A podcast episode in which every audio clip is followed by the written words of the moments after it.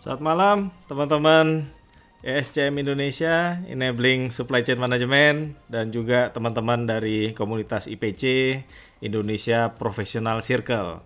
Terima kasih karena malam hari ini di saat long weekend ya, ya kita udah dari mana-mana mungkin pada liburan masih menyempatkan diri untuk uh, bersama-sama belajar ya di free webinar pada kali ini. Jadi topik pada malam ini yaitu stakeholder analysis, bagaimana mengelola beragam kepentingan dan ekspektasi dalam organisasi. Nah ini adalah salah satu topik yang sangat menarik. Nah nanti kita akan dengar langsung dari pakarnya, dari Budina Nurul Fitria. Dan beliau adalah dosen dari Fakultas Ekonomi dan Bisnis di Universitas Pertamina. Dan sekali lagi, perkenalkan teman-teman, mungkin ada yang baru ketemu saya ya. Nah ini... Um, saya adalah Efrata dan uh, host dari uh, channel ESCM Indonesia ini. Kadang gantian, tapi malam ini dengan saya lagi. ya, baik saya Efrata, kita akan panggilkan langsung ya Bu Dina Nurul Fitria. Halo Bu Dina, apa kabar? Ya, terima kasih. Salam sehat selalu. Uh, kita bertemu di malam Senin ya. Yeah. Ya. Uh, setelah long weekend hampir 4 hari. Uh, semoga kita tetap semangat menyambut hari Seninnya dan uh, mudah-mudahan materi ini uh, cukup menarik untuk bisa uh, bisa dapat insight begitu ya kurang hmm. lebihnya. Ya, terima kasih banyak nih Bu Dina juga ya yeah. udah mau sharing pada malam hari ini. Nah, boleh perkenalan dulu nih Bu Dina, mungkin um, bagi teman-teman yang belum kenal, uh, silakan Bu Dina untuk memperkenalkan diri. Iya, baik. Uh, saya Dina Nurul Fitria. S3 saya dulu uh, ada di IPB. Kemudian uh, saya juga mengajar di Universitas Pertamina di Prodi Ilmu Ekonomi. Uh, sebenarnya saya untuk topik uh, stakeholder analysis ini itu sudah uh,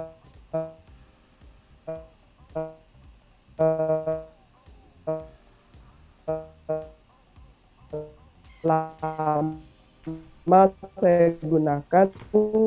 Uh, jadi terima kasih nih Pak Denny kesempatannya. Mungkin ada sedikit uh, kasus yang mungkin uh, di agak kurang nyambung gitu ya. Uh, kemudian pengalaman pekerjaan saya uh, cukup berag uh, ada yang pernah di, di, di, di politik di tenaga ahli juga dan juga di uh, saya lebih sering kebanyakan sih penelitian sebenarnya. Jadi ini uh, kesempatan saya bisa bergabung di SCM ini di forumnya IPC ini. Uh, semoga materi ini bisa uh, menjadi apa ya istilahnya ya. Mungkin kalau yang sudah pasti ya mudah-mudahan kita bisa sharing ilmu. Nah bagi yang baru pertama kali mengenal ya kita bisa uh, belajar lagi juga sama-sama. Begitu dulu Pak Denny mungkin yang bisa saya sampaikan. Ya, terima kasih banyak uh, Bu Dina. Ya. Wah, ini banyak ya pengalamannya dan kita akan bahas sama-sama nih stakeholder analisis ya. Ya, terima kasih Bu Dina perkenalannya dan uh, seperti biasa teman-teman kita ya. akan masuk ke sesi menti ya. Jadi silakan disiapkan menti.com. Jadi bisa dibuka dari uh, handphone atau dari tablet atau dari komputer, dibuka browsernya www.menti.com. Nah, kemudian masukkan kode 4968832. Nah, kemudian jawab satu pertanyaan yaitu one word about stakeholder analysis. Jadi, kalau teman-teman dengar kata stakeholder analysis, nah apa yang ada di benak teman-teman? Silakan untuk di eh, ketikkan ya eh, apa jawabannya. Jadi masuk ke menti.com, kemudian masukkan kode 4968832. Nah, kemudian masukkan mengenai stakeholder analysis ya. Jadi apa yang terlintas di benak teman-teman mengenai stakeholder analysis? Ya, silakan. Uh, kita lihat sama-sama Budina ada yang mengetikkan company profit ya.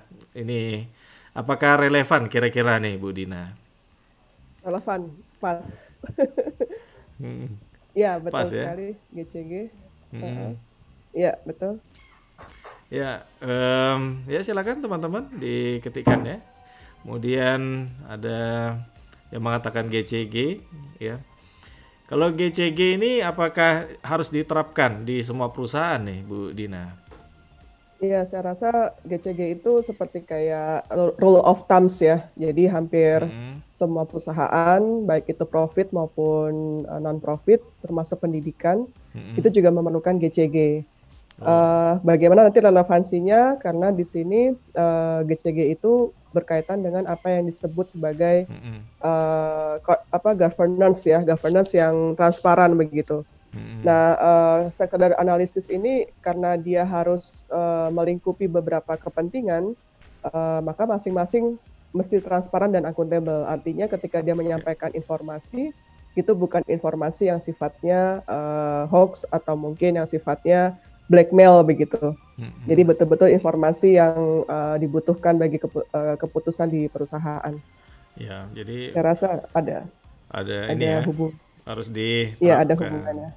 Terus ada yang ya, mengatakan betul. dividen. Nah ini ada hubungan nggak ya dividen dengan stakeholder analisis? Dividen uh, ada. Jadi nanti ketika profit itu hmm. dibagi, hmm.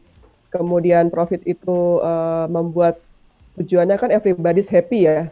Hmm. Uh, dalam hal ini tidak hanya mereka yang punya pegang saham di perusahaan, tetapi juga karyawan. Nah, uh, mungkin dividen dalam hal ini tidak tidak langsung di, di, uh, disampaikan dalam bentuk natura begitu ya. Bisa juga dalam bentuk misalnya uh, insentif atau yang lain begitu. Artinya hmm. tidak tidak uh, materi begitu. Bisa saja nanti untuk hal-hal yang sifatnya uh, di di luar materi. Hmm. Bisa ada hubungannya. Jadi bisa juga Bu ya.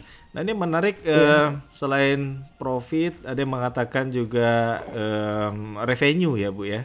Ya, jadi lebih ya, lebih uh, dekat mana nih? Revenue atau profit, Bu, kalau untuk stakeholder Sebenarnya sih kalau stakeholder analysis lebih dekat ke revenue sebenarnya. Revenue. Jadi nanti itu ada uh, revenue stream dari hmm. setiap operasional itu itu uh, membutuhkan yang namanya uh, yeah. apa ya? impact ya. Ada impact analisisnya juga begitu. Hmm. Uh. Impact analisisnya Nah, ya, makanya dikatakan ada kepentingan. Nah, ini kepentingan menjadi besar betul. nih, Bu. Jadi semakin banyak mengatakan kepentingan ya. Iya, betul. Iya, iya. Uh, corporate politics. Nah, ini menarik ya. Uh, nah. Corporate politics. Iya, itu juga termasuk di dalamnya. Iya, subjektif kontrak eh uh, company. Iya, betul sekali. Sinergi. Ya, betul. Decision, ya, interest, ya, betul ya. Hmm. Iya, betul. Hmm. Nah ini bahkan termasuk hmm. mungkin eksternal uh, apa ya intervention ya kayak misalnya kebijakan pemerintah itu juga hmm. termasuk di dalamnya. Hmm, kebijakan pemerintah juga masuk ya? Ya bisa juga ya. Hmm, jadi sebenarnya government juga pengaruh ya. Ya tapi menarik ya, ya. Uh, teman-teman uh, udah banyak juga nih yang sudah peran ikut serta ya dalam sesi menti hmm. kita. Saya rasa udah 10 menit ya kita lakukan menti ini Bu. Bagaimana kalau kita masuk dalam presentasi nih, Bu Dina? Ya, boleh Pak, silakan. Ya, baik kalau gitu teman-teman terima mulai. kasih banyak yang udah ikut ya di dalam sesi menti. Jadi eh, kata yang banyak diungkapkan oleh teman-teman nih Bu Dina adalah kepentingan, interest, profit. Nah, itu yang banyak nih uh, terlintas di benak ya. teman-teman ya. mengenai stakeholder analisis langsung ingatnya kepentingan. Nah, itu. Mungkin nanti akan banyak belajar nih dari Budina kita akan dengarkan presentasi dari Budina nah kemudian teman-teman yang ada pertanyaan silakan ya. Jangan sungkan untuk langsung ketik aja pertanyaannya di chat di samping uh, channel ini. Jadi di samping video ada chat. Nanti uh, pertanyaannya akan kita bahas setelah sesi presentasi. Ada sesi uh, question and answer gitu ya. Jadi uh, sebelum saya mulai Pak, eh, Pak sebelum saya mulai Pak Denny kalau boleh ya, uh, ini profile uh, audiens kita siapa aja nih Pak? Kira-kira dari hasil snapshotnya Pak Denny sesaat. Iya, kebanyakan dari tahu. komunitas ESCM dan IPC Bu. Jadi teman-teman yang ada di WA grup belajar kita, nah itu kebanyakan yang ikut uh, sesi pada malam hmm. ini. Ya Bu. Dan juga okay, ada beberapa yang baru. Kenal. Jadi kita Baik. ucapkan juga ya selamat datang kepada teman-teman yang baru bergabung nih. Iya, baik. Pak. Baik, eh, kalau okay. gitu kita akan masuk ke sesi presentasi Budina. Eh, terima kasih Budina ya untuk um, waktunya yang mau sharing pada malam hari ini. Teman-teman banyak belajar lah dengan Budina mengenai um, stakeholder analisis pada malam hari ini. Mengelola beragam kepentingan yeah. dan ekspektasi dalam organisasi. Waktu dan tempat dipersilakan Budina. Yeah. Oke, okay, baik. Uh, selamat malam semuanya. Semoga paparan ini uh, kurang lebih 15 menit itu bisa mengantarkan uh, mungkin baru luar-luarnya aja begitu ya. Karena kalau kita mau menelaah lebih dalam itu ada beberapa buku dan juga jurnal serta studi-studi kasus yang mesti uh, kita pelajari. Nah, mudah-mudahan uh, kurang lebih ada 10 slide itu bisa mengantarkan uh, paparan uh, tentang stakeholder analysis malam ini. Baik, setelah definisi itu sebenarnya apa sih stakeholder analysis begitu ya? Itu biasa disebut sebagai peta kepentingan atau uh, stakeholder map gitu ya. Uh, kenapa disebut dengan kata peta? Kalau kita menganalogikan uh, peta dalam artian misalnya seperti kalau kita mau uh, pergi ke suatu tempat, kita tidak tahu uh, tempat itu uh, hal yang baru, kita uh, khawatir tersesat begitu ya, maka kita membutuhkan peta. Nah, demikian juga dengan stakeholder analysis itu kenapa kok disebut sebagai peta kepentingan? Karena kita tidak pernah tahu uh, kepentingan masyarakat atau kepentingan uh, di dalam industri atau dalam organisasi itu seperti apa mereka. Pasti beragam. Ada yang menginginkan tadi seperti yang di Mentimeter itu kepentingan yang berkaitan dengan profit ada lagi kepentingan yang berkaitan dengan uh, security, artinya uh, apakah pekerjaan saya ini ada pekerjaan yang memang sudah menjadi passion saya misalnya. Ada lagi kepentingan yang berpikir tentang, uh, aduh bagaimana ya nanti ketika perusahaan ini lima uh, tahun atau 10 tahun ke depan itu apakah bisa sustain atau tidak. Nah, semua peta kepentingan tadi itu tentu sifatnya adalah tacit ya atau tersembunyi dalam benak masing-masing gitu tidak tersampaikan, tidak teraktualkan, bahkan mungkin uh, masih berupa sifatnya berupa apa istilahnya ya angan-angan atau mungkin bisa berupa uh, niat dalam hati begitu ya. Uh, nah itu semua kita perlu peta dalam artian uh, supaya kita tidak tersesat uh, menanggapi dan merespon uh, kepentingan yang serta ekspektasi apa saja yang diharapkan oleh masing-masing pemangku kepentingan. Uh, itu satu, mengapa disebut sebagai peta. Nah, oleh karena dia adalah peta, maka tentu di situ ada individu, ya. Kemudian di situ ada kumpulan individu. Kemudian dia juga ada eh, orang-orang uh, yang memimpin dalam suatu organisasi yang berhubungan dengan uh, keberlanjutan usaha dan juga bahkan pihak-pihak di luar organisasi. Uh, dalam hal ini misalnya karena ini di alam demokrasi, maka uh, ada yang namanya pers ya kebebasan pers itu juga salah satu uh, apa namanya stakeholder kita begitu ya stakeholder dalam organisasi. Selain uh, eksternal dan sifatnya pers bisa juga LSM misalnya atau pressure group groups ya uh, kelompok penekan. Misalnya ada sesuatu kebijakan yang ingin uh, disetujui atau ditolak oleh uh, internal organisasi itu bisa uh, menggunakan jembatan uh, eksternal atau uh, eksternal groups berupa bisa katakanlah LSM begitu. Nah, uh, karena dia sifatnya eksternal dan internal ini, maka uh, pengaruh dari para pemangku kepentingan itu bisa menentukan dua hal. Yang pertama bisa menentukan tadi profit seperti yang disampaikan dalam Mentimeter dan juga bisa juga me mempengaruhi yang namanya luaran organisasi.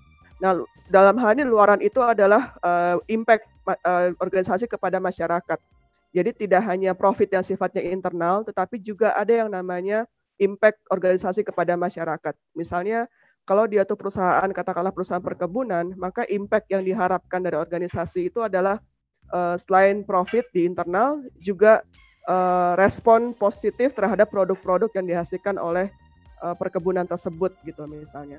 Jadi ekspektasi itu uh, memang perlu dikelola, perlu dipetakan, kemudian perlu di, disampaikan kira-kira mana yang bisa menjadi pressure group untuk keberlanjutan usaha, mana yang justru malah menjadi uh, liabilities atau beban dari perusahaan. Itu kira-kira uh, sedikit gambaran tentang stakeholder analysis uh, yang disebut sebagai peta kepentingan. Nah, pada gambar yang kedua ini, yang sebelah kanan, uh, maaf Pak Pak Denny masih yang slide sebelumnya.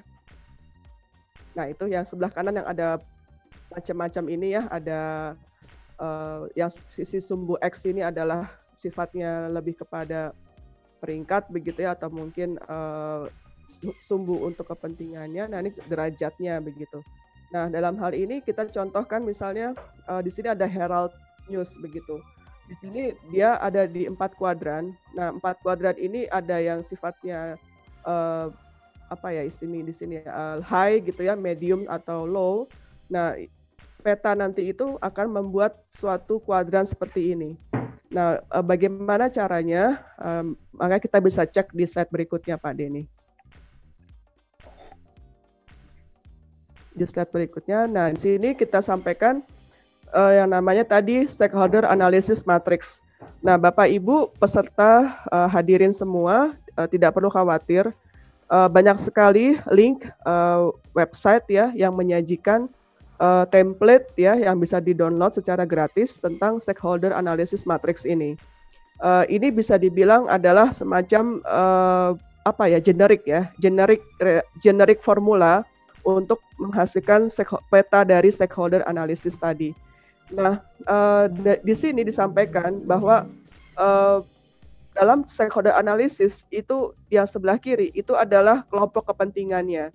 Nah, ini saya ambil contoh uh, ketika dulu di awal-awal kita pandemi, uh, tekanan penduduk dan masyarakat itu sangat kuat uh, minta kepada pemerintah agar supaya menurunkan harga BBM. Nah, di sini saya coba memberikan uh, beberapa peta dari siapa sih kepentingan yang terhadap penurunan BBM itu. Nah, di sini saya memetakan ada tiga kelompok besar. Yang pertama adalah tentu perusahaan uh, eksplorasi dan juga perusahaan yang berurusan dengan uh, hilirisasi dari BBM, begitu ya. Dan yang kedua adalah konsumen kita semua, dan yang terakhir adalah media atau pers. Nah, ini uh, adalah tiga kelompok kepentingan terhadap bagaimana program penurunan atau penyesuaian harga BBM.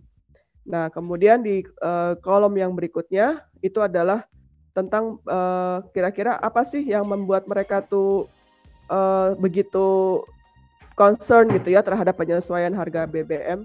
Nah, di sini kita akan melihat uh, dampaknya tuh seperti apa sih penyesuaian penyesuaian harga BBM itu bagi perusahaan uh, hilir migas gitu ya atau di hulunya di upstream oh ternyata buat mereka penyesuaian harga BBM itu uh, dampaknya tuh tinggi begitu. Nah lalu kemudian uh, masih dalam kepentingan dari perusahaan migas uh, bagaimana sih pengaruhnya terhadap uh, baik ini operasional mereka, keberlanjutan usaha mereka ternyata tinggi juga begitu. Di sini uh, dua dua kategori tinggi ini uh, tentu kita sudah menduga ya bahwa uh, kemungkinan besar gitu ya yang berpulang yang berpeluang terhadap uh, penolakan dari penyesuaian harga BBM itu adalah dari sisi uh, perusahaan migas begitu. Kalau kita lihat dalam satu sisi perusahaan migas. Nah, kemudian kita sisi dari konsumen. Nah, kita lihat coba bagaimana konsumen merespon terhadap penyesuaian harga BBM, rencana penyesuaian harga BBM. Ternyata konsumen itu juga uh, tinggi dia. Dia melihat mereka melihat bahwa uh, dampak penyesuaian harga BBM itu buat kepentingan uh, aktivitas ekonomi mereka dan juga mungkin aktivitas mobilitas mereka sehari-hari itu juga tinggi ternyata. Nah, terus kemudian tapi uh, menariknya ternyata di sini pengaruh terhadap keberlanjutan usaha menurut pihak konsumen itu uh, sedang pengaruhnya begitu.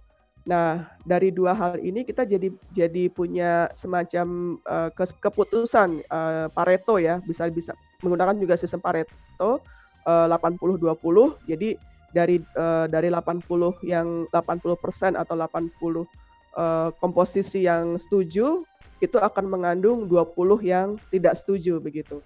Nah, dari sisi kita bisa melihat ternyata uh, dari komponen yang 80 uh, uh, setuju gitu ya untuk uh, kenaikan uh, sorry yang tidak setuju terhadap penyesuaian harga BBM ternyata tuh menyisakan ada 20 yang tidak setuju terhadap penyesuaian harga BBM. Nah, yang manakah mereka? Ya ternyata tadi uh, konsumen ya. Terus kemudian uh, juga ada di pihak dari perusahaan migas. Nah, yang menarik justru malah uh, media. Media ini uh, justru melihat bahwa uh, pengaruh dari penyuasan harga BBM itu buat media itu justru malah tinggi begitu. Nah, kira-kira kenapa? Nah, di sini nanti kita akan lihat, oh ternyata buat media penyelesaian harga BBM itu merupakan berita yang menarik untuk selalu disajikan begitu ya, uh, baik dengan narasi positif maupun narasi negatif. Nah, sedangkan kalau buat konsumen, uh, mereka melihat bahwa di sini kira-kira apa ya uh, kalau misalnya mereka mendukung gitu ya, uh, kalau mendukung ya mereka akan membuat kayak semacam kesepakatan atau atau harapan-harapan kira-kira nanti BBM yang telah disesuaikan itu uh, akan mendukung usaha mereka atau akan mendukung mobilitas mereka gitu. Nah, sedangkan bagi perusahaan uh, yang mendukung itu juga mereka melihat uh, ini pasti ada semacam uh, blessing gitu ya, blessing ketika ada penyelesaian harga BBM, uh, mungkin pemerintah akan menerapkan yang namanya insentif pajak gitu.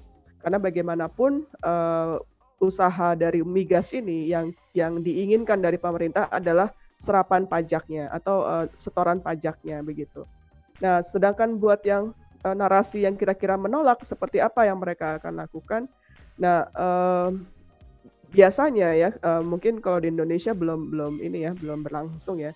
Tapi kalau contoh kasus di luar negeri biasanya tuh uh, perusahaan ini itu akan bekerja sama berkolaborasi dengan pressure groups gitu ya di biasanya tuh LSM atau lembaga-lembaga nirlaba lainnya uh, untuk supaya menggagas uh, kampanye penolakan dari uh, suatu kebijakan yang dianggap oleh perusahaan itu uh, merugikan atas keberlanjutan usaha mereka.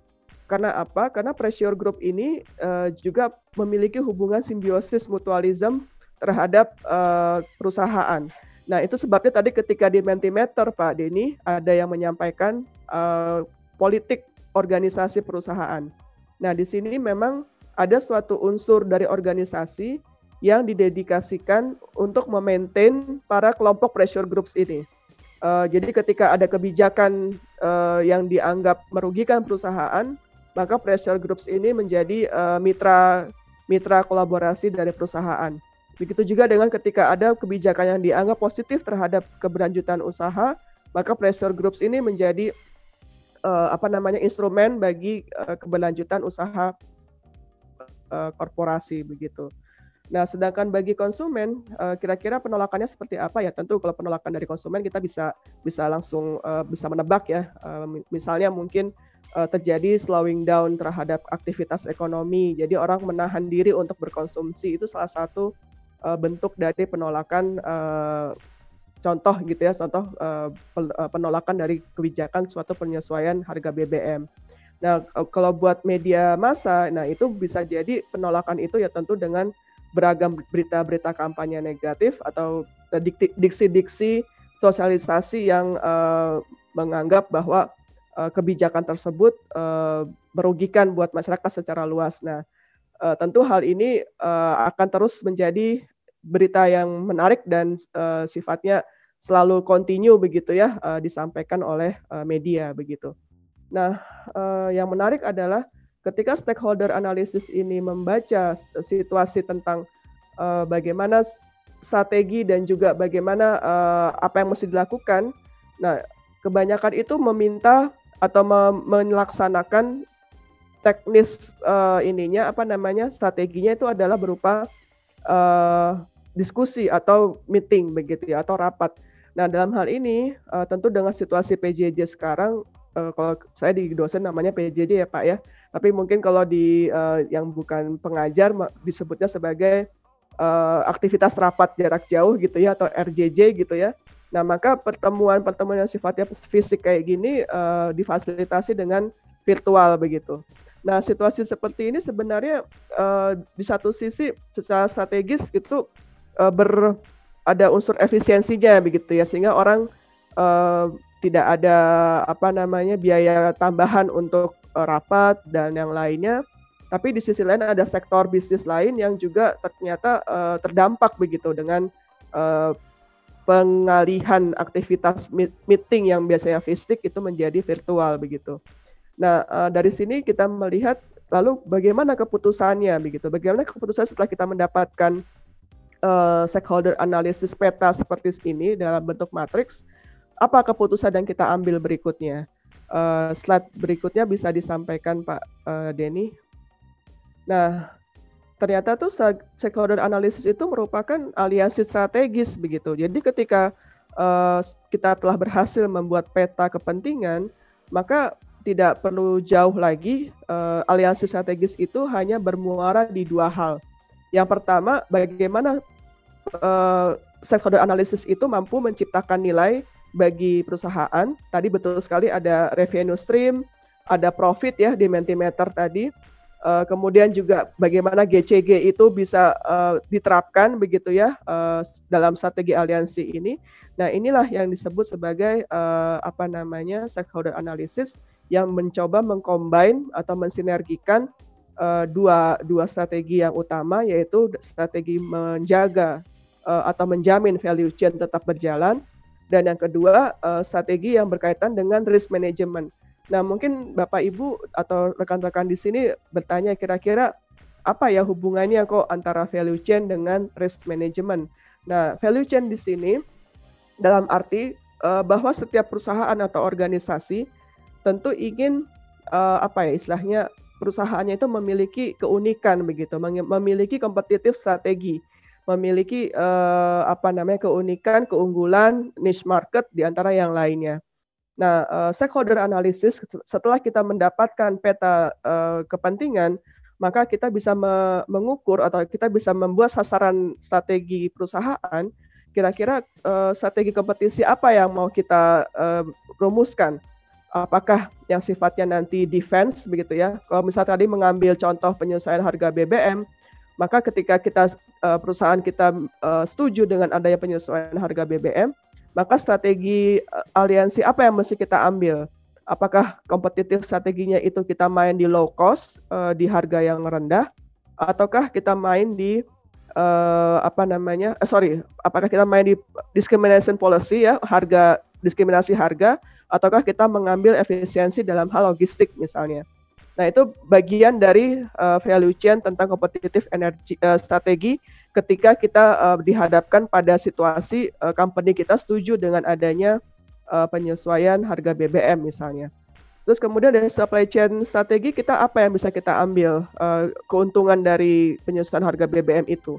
Oh ternyata dalam hal ini kita bisa men, men, menerapkan yang namanya logistik dengan cara uh, IT based misalnya. Jadi kita menggunakan big data, uh, kita me- tidak perlu menyewa gu- uh, gudang, tapi kita memilih gudang yang uh, lebih lebih lebih mengarah kepada uh, bentuk bentuk produk atau bentuk jasa yang uh, sorry bentuk produk yang uh, lebih kepada inginnya masyarakat itu mau apa gitu. Jadi uh, di sini kita akan membuat suatu rancangan uh, warehouse, kemudian inventory, kemudian customer profiling yang kira-kira bisa kita uh, sinergikan gitu ya dengan uh, tujuan kompetitif strategi pada saat uh, company kita setuju dengan adanya penyesuaian harga BBM. Nah, itu dari sisi value chain-nya.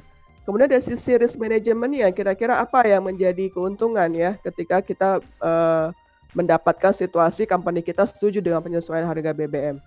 Nah, di sini kita akan melihat uh, apakah situasi ini, apalagi dalam masa pandemi sekarang begitu ya, itu uh, risiko risiko inherent apa yang risiko yang ting, tertinggal apa yang masih masih harus kita tangani begitu, yang masih kita harus treatment gitu. Lalu kemudian setelah kita mendapatkan uh, treatment untuk risiko yang inherent tadi, kemudian kita akan uh, melihat atau mengukur seberapa tinggi resiko residual yang yang ada gitu yang tersisa dari hasil treatment yang kita lakukan. Nah, uh, tentu dua hal ini bukan sesuatu yang berdiri sendiri, tetapi saling berkomunikasi, saling berkolaborasi. Nah, di sinilah uh, pentingnya mengapa stakeholder analysis itu peta kepentingan itu kita buat atau kita susun. Uh, mungkin slide berikutnya bisa kita cek Pak contoh bagaimana uh, risk assessment Nah, contoh misalnya ini saya ambil studi kasus uh, suatu pusat studi gitu ya. uh, bagaimana ketika pandemi ini ya walaupun ada penyesuaian harga BBM sekalipun uh, di masa pandemi ini ternyata buat mereka buat si perusahaan ini apalagi ini perusahaan startup gitu ya baru berjalan sekitar enam bulanan ternyata tuh uh, yang membuat mereka mendapatkan resiko inherent yang cukup tinggi itu ketika situasinya adanya penyesuaian uh, harga, penyesuaian maaf penyesuaian kontrak uh, kerjasama gitu ya, yang tadinya itu kerjasamanya mungkin senilai kontrak itu sekian rupiah, tetapi karena ada penyesuaian uh, akibat COVID sehingga uh, dibuat mungkin penyesuaian lebih dari 50% dari harga kontrak. Nah, tentu ini menjadi uh, apa ya risk risiko yang uh, inherent yang perlu ditangani oleh si perusahaan ini. Nah, dari sini kita akan melihat uh, tadi ya kalau di slide yang sebelumnya kan ada petanya itu ada medium, high gitu ya sama low begitu. Nah, di sini kita membuat dengan angka probabilitas. Nah, kira-kira probabilitas risiko dari uh, ketika peng, apa pengurangan uang dari uang kontrak dari uh, penelitian itu hampir 50%, apa yang terjadi buat si perusahaan ini gitu. Nah, ternyata di sini cukup tinggi matriksnya dalam hal ini matriks uh, probabilitasnya itu ada di angka uh, hampir di atas 5 ya, di atas 5. Nah, di sinilah uh, peta seperti peta stakeholder analysis tadi itu bisa memetakan resiko sekaligus Bapak Ibu dan rekan-rekan. Jadi akibat dari uh, pengurangan uh, duit uang dari kontrak tadi uh, ternyata itu berdampak uh, meningkatkan probabilitas dampak ya, dampak dari uh, aktivitas organisasi tersebut begitu. Nah, mungkin di saat berikutnya bisa disampaikan kita lebih detail lagi. Nah, dalam dalam hal ini uh, risk profile dari si perusahaan itu karena uh, tadi ya dia terdampak dari akibat penyesuaian harga BBM, terus kemudian terdampak uh, penyesuaian kontrak. Nah, di sini risk profile-nya ternyata dia cukup tinggi ini, uh, besar ya, angka 4 ini lumayan cukup besar, uh, hanya dua yang sedang begitu ya. Nah, di sini situasi ini yang membuat si perusahaan itu mesti menata ulang strateginya begitu.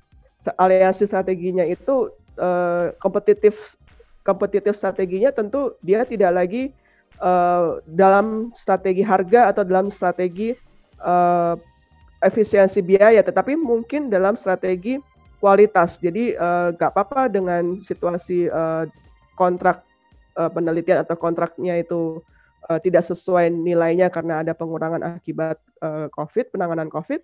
Nah, tapi tidak menurunkan kualitasnya. Nah, situasi seperti ini yang yang uh, perlu ada kompetitif strategis untuk di sisi value chain-nya dan di sisi uh, risk uh, manajemen ya dia lebih harus uh, fokus kepada bagaimana menurunkan resiko inherentnya itu menjadi resiko residual yang probabilitasnya menjadi sedang atau mungkin rendah. Uh, slide berikutnya kita juga bisa menceritakan ini Pak Denny tentang uh, apa yang masih dilakukan begitu ya uh, dengan resiko residualnya begitu. Nah, oleh karena tadi si perusahaan startup ini mengambil keputusan uh, penyesuaian harga BBM itu dan penyesuaian nilai kontrak itu uh, dengan beberapa treatment resiko yang yang tetap meningkatkan kualitas dari output dari uh, kajian mereka atau analisis mereka, maka di sini bisa diturunkan nih yang tadinya tinggi ya resiko residualnya itu menjadi rendah, uh, sedang bahkan ada yang rendah begitu, Sed rendah menuju sedang begitu ya. Nah di sini situasi seperti ini yang yang uh, perlu tadi ya stakeholder uh, analisis tadi itu petanya itu untuk menentukan hal ini gitu, untuk menentukan resiko resiko resiko dan probabilitas dampaknya yang bisa ditangani oleh, oleh organisasi tersebut.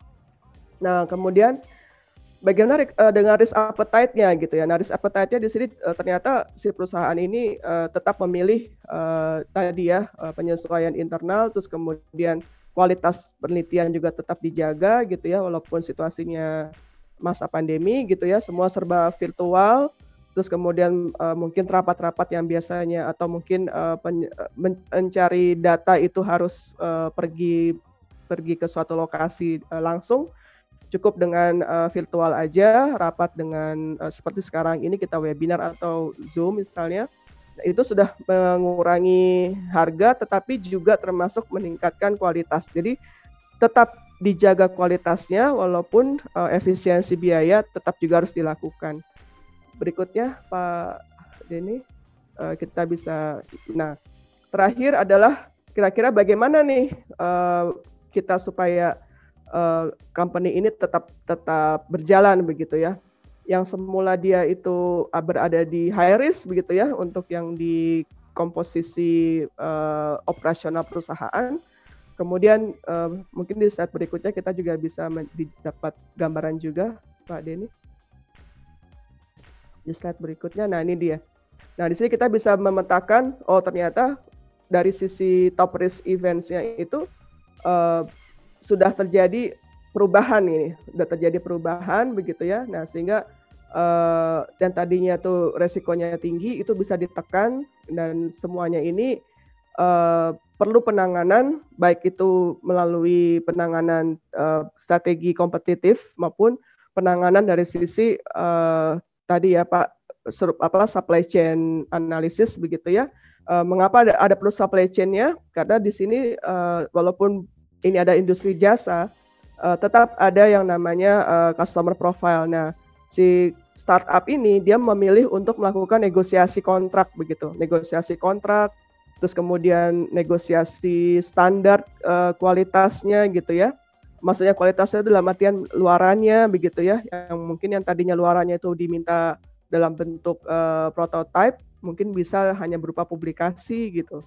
Dan juga termasuk negosiasi dalam hal uh, penyelesaian kontrak pekerjaan gitu yang seharusnya mungkin uh, Desember ini harus disubmit untuk laporannya, tapi bisa minta uh, perpanjangan waktu mungkin enam bulan atau sampai 9 bulan ke depan begitu. Nah, uh, jadi si perusahaan ini memilih untuk uh, bernegosiasi terhadap uh, situasi internal yang mereka hadapi uh, berdasarkan dari hasil uh, peta kepentingan tadi. Nah, mungkin di slide berikutnya kita bisa menjelaskan kira-kira, wah sudah selesai Pak jadi uh, sedikit itu aja yang bisa saya sampaikan. Uh, saya buka mungkin pertanyaan, kita lebih banyak diskusi tanya jawab aja.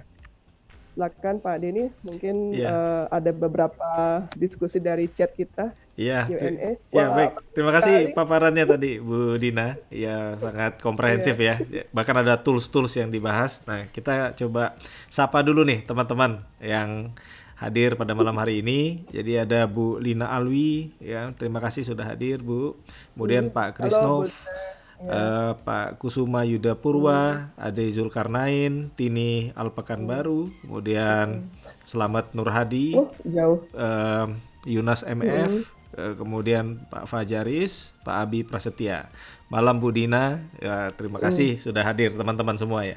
Nah ini ada pertanyaan untuk Bu Dina dari Pak. Terima kasih ya dari Pak Abi Pasetya ada pertanyaan Budina. E, pada contoh ini ya, harusnya ada stakeholder utama yaitu pemerintah dan DPR yang bisa memutuskan harga BBM dan juga kena dampak sangat besar hmm. dari sisi anggaran dan makroekonomi. Nah itu mungkin ada ya. ada tanggapan Budina? Iya uh, Pak Abi terima kasih. Uh, saya sebenarnya tadi juga ada sih dua atau tiga kolom itu di slide yang versi draftnya itu sebenarnya ada pak. Itu uh, tanggapan DPR dan juga uh, Permen dalam hal ini Kementerian SDM begitu ya. Nah um, hanya saja karena ini uh, sifatnya masih ongoing, uh, jikapun ada penurunan harga pertalite saat ini di Pertamina, uh, ya kalau nggak salah itu ada di beberapa kota di Indonesia itu sudah turun pertalite-nya itu merupakan kebijakan uh, korporasi begitu. Jadi uh, belum ada permen yang secara resmi uh, yang mengumumkan uh, adanya penurunan harga BBM. Itu lebih kepada kebijakan korporasi dari Pertamina. Uh, misalnya katakanlah di daerah provinsi Bali kalau nggak salah ya itu kalau nggak salah ada penyesuaian harga pertalite menjadi 6.450. Nah demikian juga ada di tempat lain uh, kalau nggak salah di Tangerang Selatan juga ada beberapa uh, lokasi juga uh, penurunan pertalite uh, tapi itu dengan konsep uh, menggunakan aplikasi My Pertamina jadi itu lebih ke arah cashback begitu nah situasi seperti ini uh, itu adalah strategi korporasi begitu. Jadi uh, belum ada payung apa namanya maksudnya permennya itu permen SDM-nya itu uh, masih dalam proses apa istilahnya ya. Karena kan kalau kita walau ingin menerapkan penyelesaian harga BBM itu serentak, maka kan 34 provinsi harus harus mengalami penyelesaian harga BBM begitu. Nah, saat ini pemerintah mungkin belum belum merasakan urgent gitu ya urgent untuk menerbitkan suatu permen SDM terkait dengan penurunan harga BBM secara menyeluruh uh, di semua provinsi begitu. Hmm. Nah, uh, saya rasa ini suatu terobosan korporasi yang cukup berani ya uh, dari Pertamina khususnya untuk bisa menurunkan harga BBM di beberapa kota uh, saya kira ini menjadi apa ya catatan dalam hal hal ini mungkin Pertamina punya bayangan atau punya uh, abstraksi bahwa uh, situasi makroekonomi itu tetap tetap masih bisa dihandle begitu ya. Terutama dalam hal ini kan nilai kurs rupiah itu terhadap US dollar kan juga uh, cukup terjaga ya uh, ininya volatilitasnya tidak terlalu tinggi spike-nya begitu uh, masih masih terjaga, masih termanage dengan baik. Ya, terima kasih Bank Indonesia yang cukup berupaya maksimal ya untuk bisa menjaga kurs kita tetap stabil. Nah, uh, sehingga ketika Pertamina itu menurunkan uh, beberapa di beberapa kota untuk pertalite-nya itu saya kira lebih kepada pertimbangan uh, income. Jadi mungkin di daerah tertentu yang income pendapatan per kapitanya itu relatif lebih tinggi begitu ya sehingga penurunan sedikit atau mungkin uh, penyesuaian itu tidak terlalu berdampak gitu ya.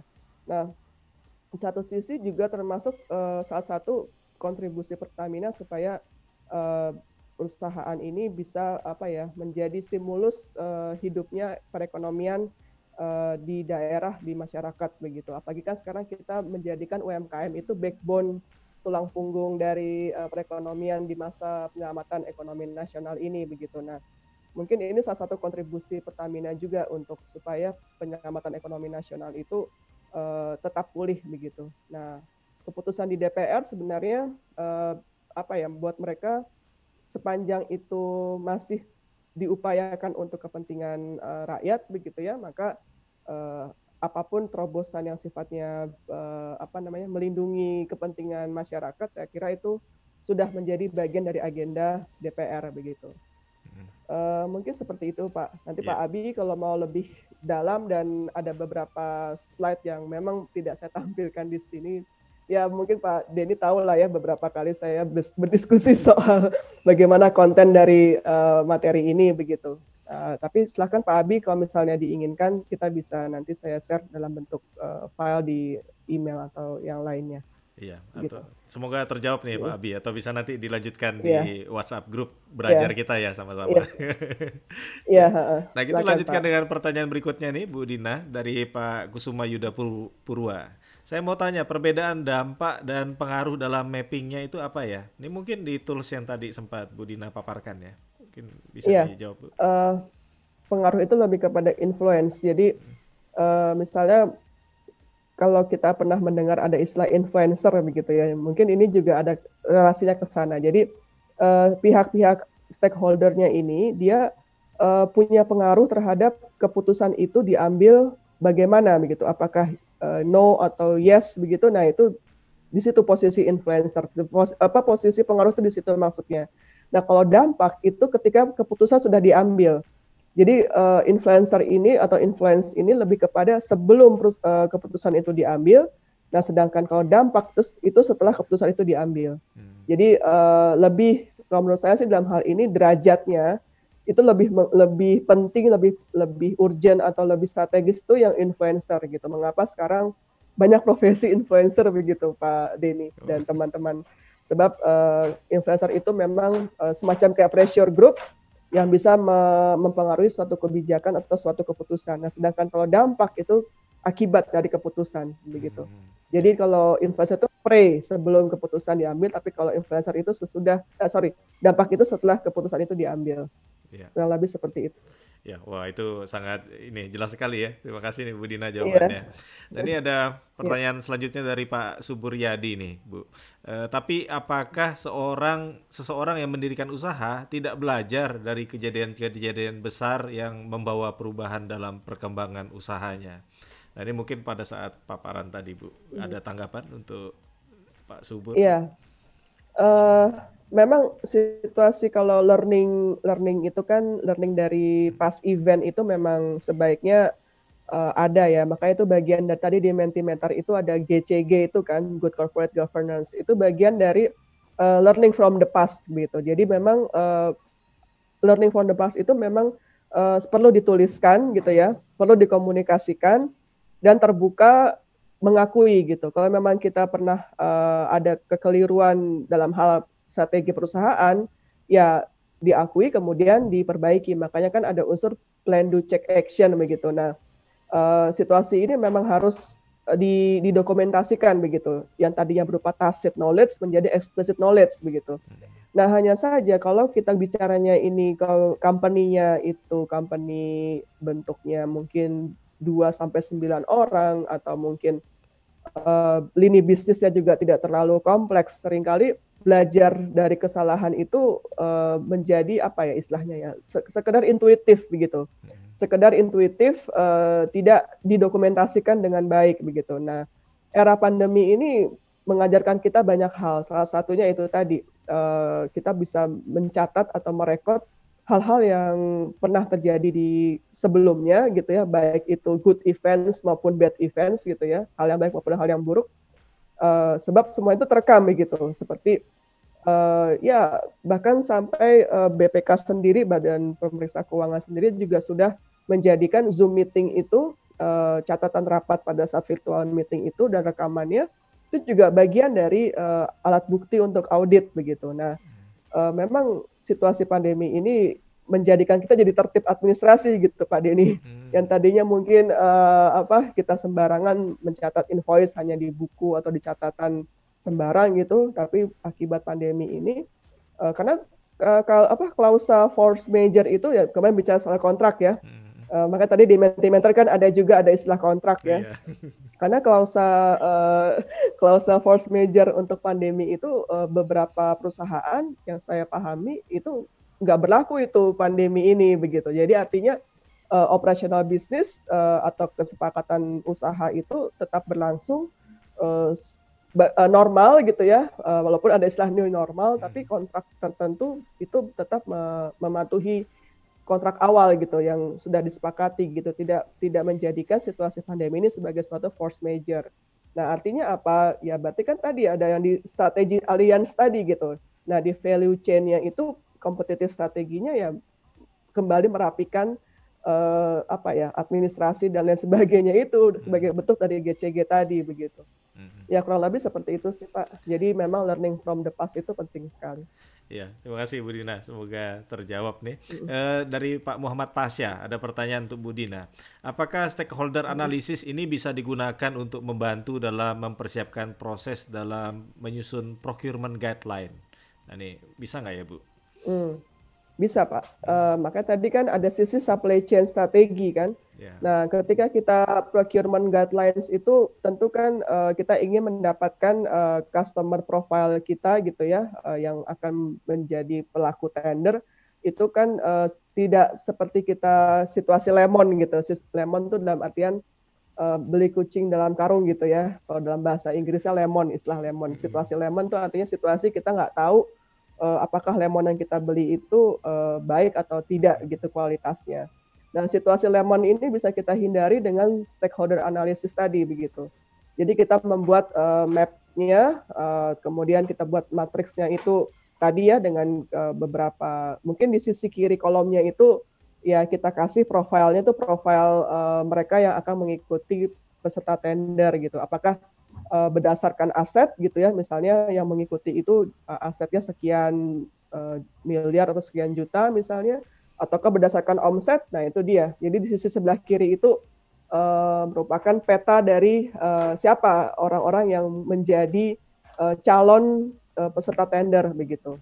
Nah nanti di sisi sebelah kanannya ya kita atur aja kira-kira influence apa mereka nanti yang diperlukan. Kalau misal uh, berdasarkan aset, maka influence yang diharapkan adalah uh, pengaruh terhadap pengambilan keputusan, maka si perusahaan aset yang kecil ini hmm. itu uh, tidak tidak apa ya istilahnya tidak berhak untuk mengatur dalam tanda kutip klausul-klausul tertentu yang mungkin uh, kita anggap uh, itu udah final sifatnya gitu, nggak ada negosiasi di dalamnya gitu. Tapi kalau berdasarkan omset, nah tentu itu menjadi pertimbangan yang lain gitu. Misalnya kalau berdasarkan omset, berarti kan ada situasi fluktuasi omset karena berdasarkan revenue yang belum tentu sama di setiap waktunya begitu. Nah, uh, tentu saja Pak Denny, uh, procurement profile itu membutuhkan stakeholder mapping yeah. atau peta kepentingan yeah, terima untuk kasih, menghindari situasi lain Iya. Ya ini semakin apa? Semakin seru nih ya. Berarti uh, sangat bermanfaat sekali nih stakeholder analisis. Mm. Nah ada pertanyaan dari yeah. Pak Riyadi Rahel. Tahun 2019 harga BBM keekonomian dengan subsidi tidak dapat menutupi biaya keuangan maupun operasional pas di tahun politik. Bagaimana secara mikroekonominya? Ya mungkin tadi kita udah bahas makronya Bu ya. Nah ini mungkin singgung sedikit yeah. mengenai mikroekonominya bagaimana Bu Dina? Oke, kalau mikroekonomi itu kan berarti situasinya adalah uh, penyesuaian harga BBM tadi yang memang betul sekali di bulan April itu kan uh, rendah sekali ya, bahkan sepanjang hayat di kandung badan gitu ya. Baru kali itu uh, harga BBM itu aduh hampir mendekati 10 gitu ya, uh, 10 WTI dan juga brandnya gitu. Um, dan pernah ada analisa ya termasuk saya di, di dalamnya melakukan analisanya juga uh, apakah dimungkinkan BBM itu crude-nya, maksudnya crude crude oil itu uh, nol begitu harganya, jadi tidak ada harga begitu. Um, ya situasi seperti ini crude crude oil itu uh, harganya rendah, kemudian di situasi makronya kita uh, fluktuasi rupiah terhadap US dollar juga terkendali. Nah, saya kira uh, yang diharapkan memang pada saat ini tentu uh, rupiah itu uh, lebih kuat ya dibanding US dollar gitu. Hmm. Kalau rupiah lemah itu kan bisa bisa dibilang itu uh, keuntungan buat eksportir. Tapi kalau uh, rupiahnya yang agak mahal, tentu uh, importir yang susah begitu ya. Nah, karena kita situasinya adalah uh, crude kita tuh banyak mengimpor gitu ya, termasuk juga untuk gasnya kita juga mengimpor. Ya tentu situasi ini akan berdampak kepada mikroekonomi. Dalam hal ini misalnya penyesuaian harga itu uh, kan penuh waktu ya. Kalau misalnya kata, katakanlah misalnya dari bulan April kita uh, dengan situasi brand WTI itu hampir mendekati 10, uh, eh, tentu impact-nya itu nggak langsung di operasional gitu. Biasanya itu transmisinya, wah maaf nih bahasanya agak hmm. agak teoretik apa ya bang menjalarnya ya, efek jalarnya itu hmm dari mulai April itu biasanya baru dirasakan tuh setelah tiga bulan begitu. Nah jadi uh, mikronya uh, akan terdampak tuh mungkin sekitar bulan Agustus. Dan benar saja di bulan Agustus itu pemerintah udah membaca sinyalemen tersebut sehingga akhirnya uh, program penyelamatan ekonomi nasional itu gencar diberikan berupa katakanlah BLT untuk UKM ya yang 2,4 juta itu terus kemudian ada kartu prakerja ya uh, yang diberikan secara bertahap segala macam itu. Itu dampak mikronya tuh udah dirasakan dan pemerintah tuh bagus banget ya. Artinya uh, tepat gitu timingnya tepat. Jadi ketika melihat sinyal di bulan April itu harga minyak turun maka efek jalarannya itu sekitar 3 atau sampai 4 bulan. Dan tepat sekali di bulan Agustus kemarin itu pemerintah uh, sudah mulai membuat tadi ya terobosan mikroekonomi yang menggerakkan UKM gitu. Itu salah satu contoh ya bagaimana uh, dampak jalaran dari uh, situasi harga ekonomi keekonomian BBM yang sangat rendah.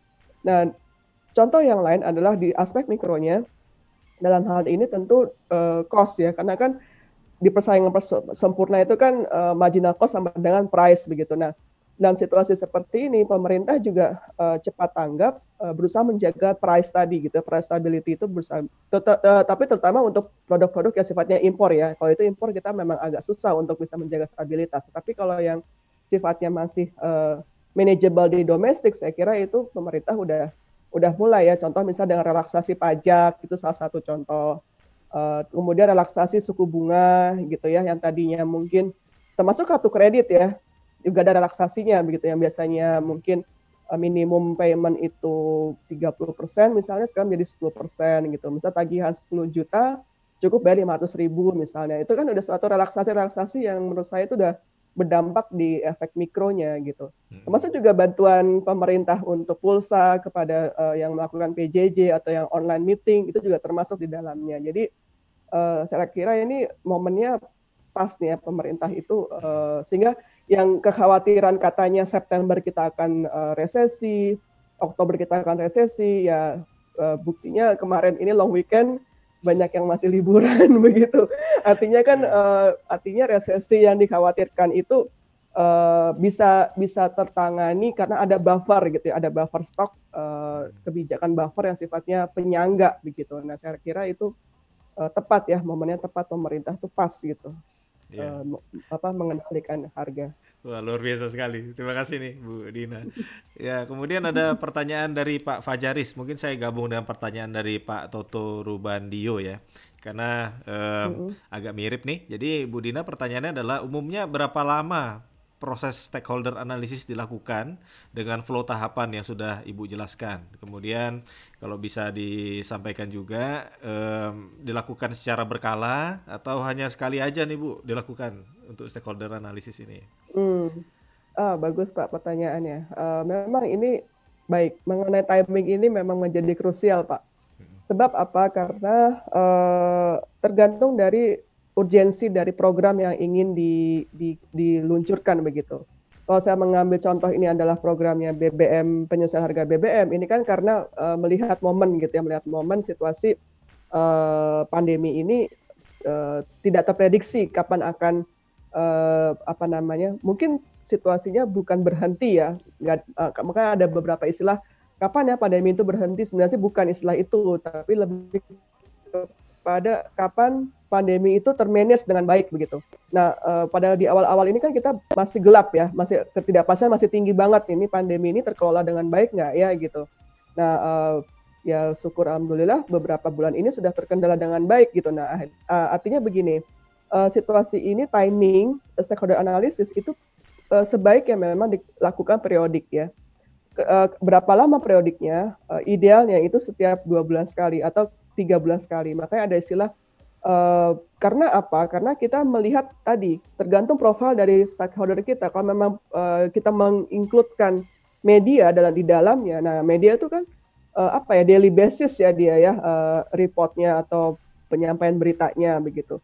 Nah sebaiknya sih memang dibuat juga uh, daily basis juga uh, stakeholder analysis ini mappingnya, walaupun pasti akan repot ya uh, apa bicara. Tergantung ini ya, tergantung maksud saya gini. Ada dua hal yang menjadi patokan utamanya yang satu lini bisnisnya apa? Apakah dia sifatnya itu uh, produksi yang sifatnya fast moving gitu ya, artinya uh, keberlanjutan usahanya itu memang mandatori membutuhkan produk yang harus habis dijual atau dibeli saat itu.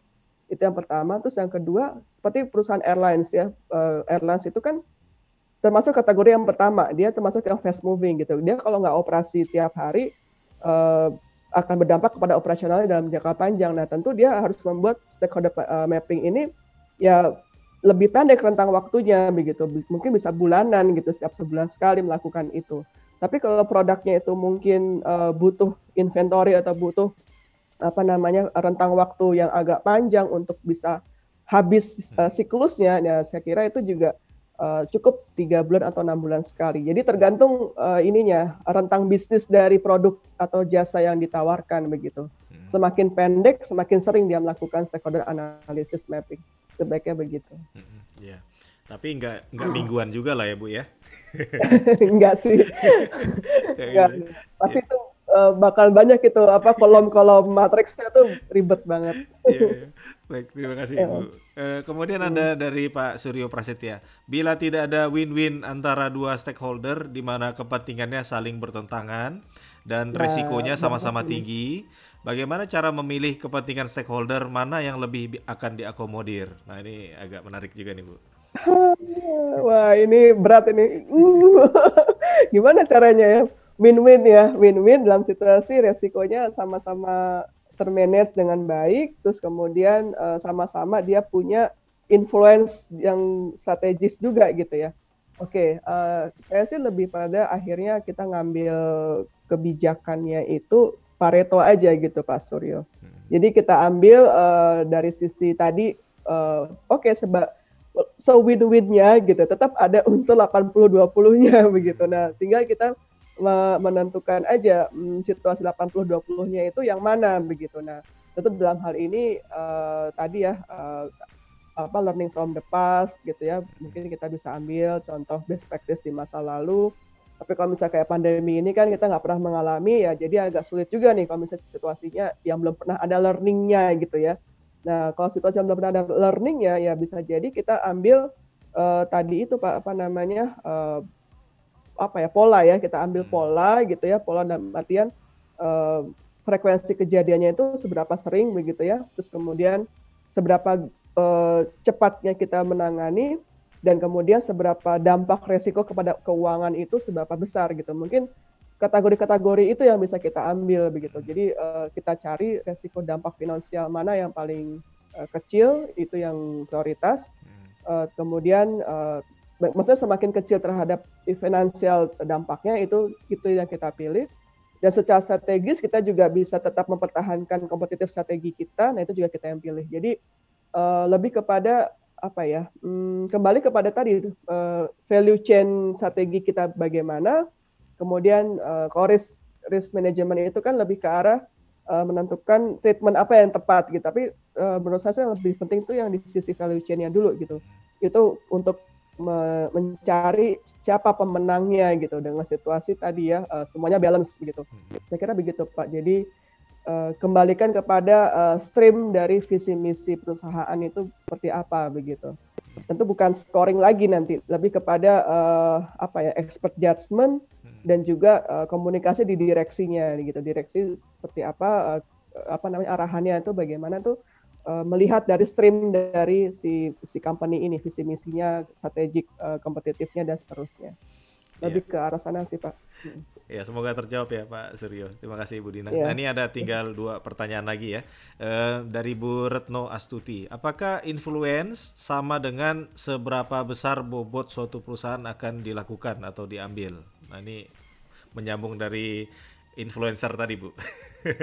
hmm, Oke, uh, nah ini menarik ya uh, Bapak Bapak yeah. Ibu Bu Retno ya dalam artian uh, seperti ini menarik ya karena si influence ini sering kali dia punya hidden agenda. Nah, itu yang beratnya di situ. Jadi uh, bisa jadi dia mungkin uh, tidak tidak begitu belongs to company ya, maksudnya uh, pengaruhnya dia tuh tidak begitu penting tetapi dia strategis gitu. Nah, ini yang yang menurut saya tuh sering kali influencer itu punya hidden agenda di sana begitu. Seolah-olah dia seperti mendukung keputusan uh, perusahaan. Tapi dia punya hidden agenda dengan keputusannya itu begitu. Nah, ini yang yang menurut saya uh, tadi ya uh, ada unsur politik itu di situ gitu. Politik korporasinya itu ada di situ. Nah, untuk menentukan seberapa pentingkah influencer ini di take account gitu ya untuk dipertimbangkan uh, pengaruhnya uh, dalam hal ini kita bisa menggunakan yang namanya tools ya lagi-lagi harus agak kuantitatif nih kalau ngomongin soal influencer ya. Kita menggunakan tools lebih ke arah uh, namanya mungkin Bapak Ibu pernah mendengar uh, RIA ya, uh, uh, Regulatory Impact Assessment gitu.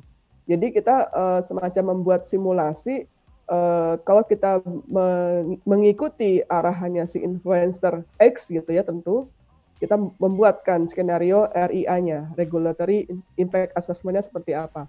Nah, kalau kita uh, mengikuti yang Y misalnya, maksudnya influencer uh, keputusannya Y, juga sama kita buat RIA-nya. Nah, kemudian pembobotannya adalah kita cari yang tadi, seperti pertanyaannya Pak Suryo.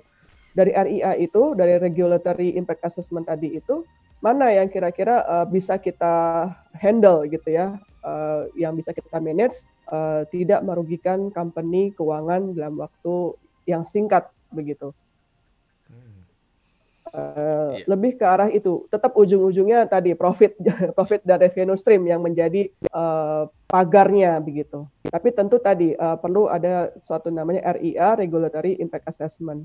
Nah, seperti apa? Uh, mudah-mudahan nanti di grup WA kita saya bisa share uh, sedikit materi tentang RIA regulatory impact assessment. Ya, terima kasih banyak Bu. Nanti juga bisa dilanjutkan ya di studi belajar kita. Ya, di nah, grup. Ini untuk ya. yang terakhir ya dari Bu Lina Alwi, um, apakah ada perbedaan pada penyusunan stakeholder analisis antara perusahaan keluarga, BUMN, dan perusahaan TBK, terutama ditinjau dari kepentingan pemegang saham?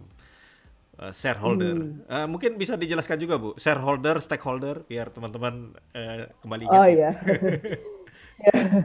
Oke, okay, shareholders tentu ya tadi ya dia pemegang saham, uh, dia uh, apa juga owner ya sebenarnya. Tapi kalau stakeholders itu tidak harus owner ya. Ya kayak tadi kayak misalnya pers itu kan dia tidak memiliki perusahaan, terus kemudian LSM atau pressure group sudah memiliki perusahaan. Nah, tentu saja dalam hal ini shareholders itu bagian dari stakeholders internal begitu. Nah, untuk perusahaan keluarga, BUMN dan perusahaan korporasi uh, PT misalnya tentu saja uh, ada pembedaan ya, ada pembedaan dalam artian uh, jangan sampai uh, kita itu apa ya tersesat gitu ya karena kita udah punya peta, petanya demikian lengkap dan komprehensif, kita kehilangan intuisi. Nah ini yang penting nih Pak Denny. Uh, sering kali uh, ya kalau kita kayak misalnya pergi ke suatu tempat lokasinya baru, terus ada titik poin yang mungkin kita ragu ya ini benar atau enggak uh, lokasi itu tepat apa enggak. Nah tetap itu menggunakan intuisi. Nah intuisi ini uh, terkait dengan jam terbang. Nah jam terbang itu enggak ada sekolahnya begitu. Jadi sering kali memang perusahaan keluarga ini justru lebih survive begitu Pak Pak Denny uh, dan Bu Retno dan teman-teman. Karena apa? Karena perusahaan keluarga ini uh, dia ya bukan berarti saya pro dengan perusahaan keluarga ya. Maksudnya begini uh, secara secara uh, leadership gitu ya sering kali itu perusahaan keluarga tuh lebih lebih tepat gitu intuisinya ketimbang lebih genuine ma maaf lebih genuine keputusan intuisinya itu ketimbang uh, perusahaan yang owner yang pimpinannya itu ditentukan oleh uh, shareholders begitu jadi masa ditunjuk uh, oleh shareholders karena apa karena kalau shareholders itu sering kali punya motif tidak hanya sekedar profit tetapi dia juga ada ada kepentingan yang lain begitu. Nah, sedangkan kalau uh, perusahaan keluarga itu mungkin profit itu menjadi yang kesekian gitu. Makanya kan uh, sering kali kita menemukan uh, kasus perusahaan keluarga itu merugi gitu karena yang dipikirkan itu uh, tidak profit dulu gitu, tapi mungkin lebih kepada yang penting usahanya berjalan begitu. Nah, intuisi-intuisi seperti ini yang menurut saya tuh lebih sering, ya tapi ini pendapat pribadi ya Pak Denny, mungkin ada juga yang lebih kepada pro, uh, oh enggak kok yang intuisi lebih tinggi itu mereka yang di hire atau di di assign oleh shareholders gitu.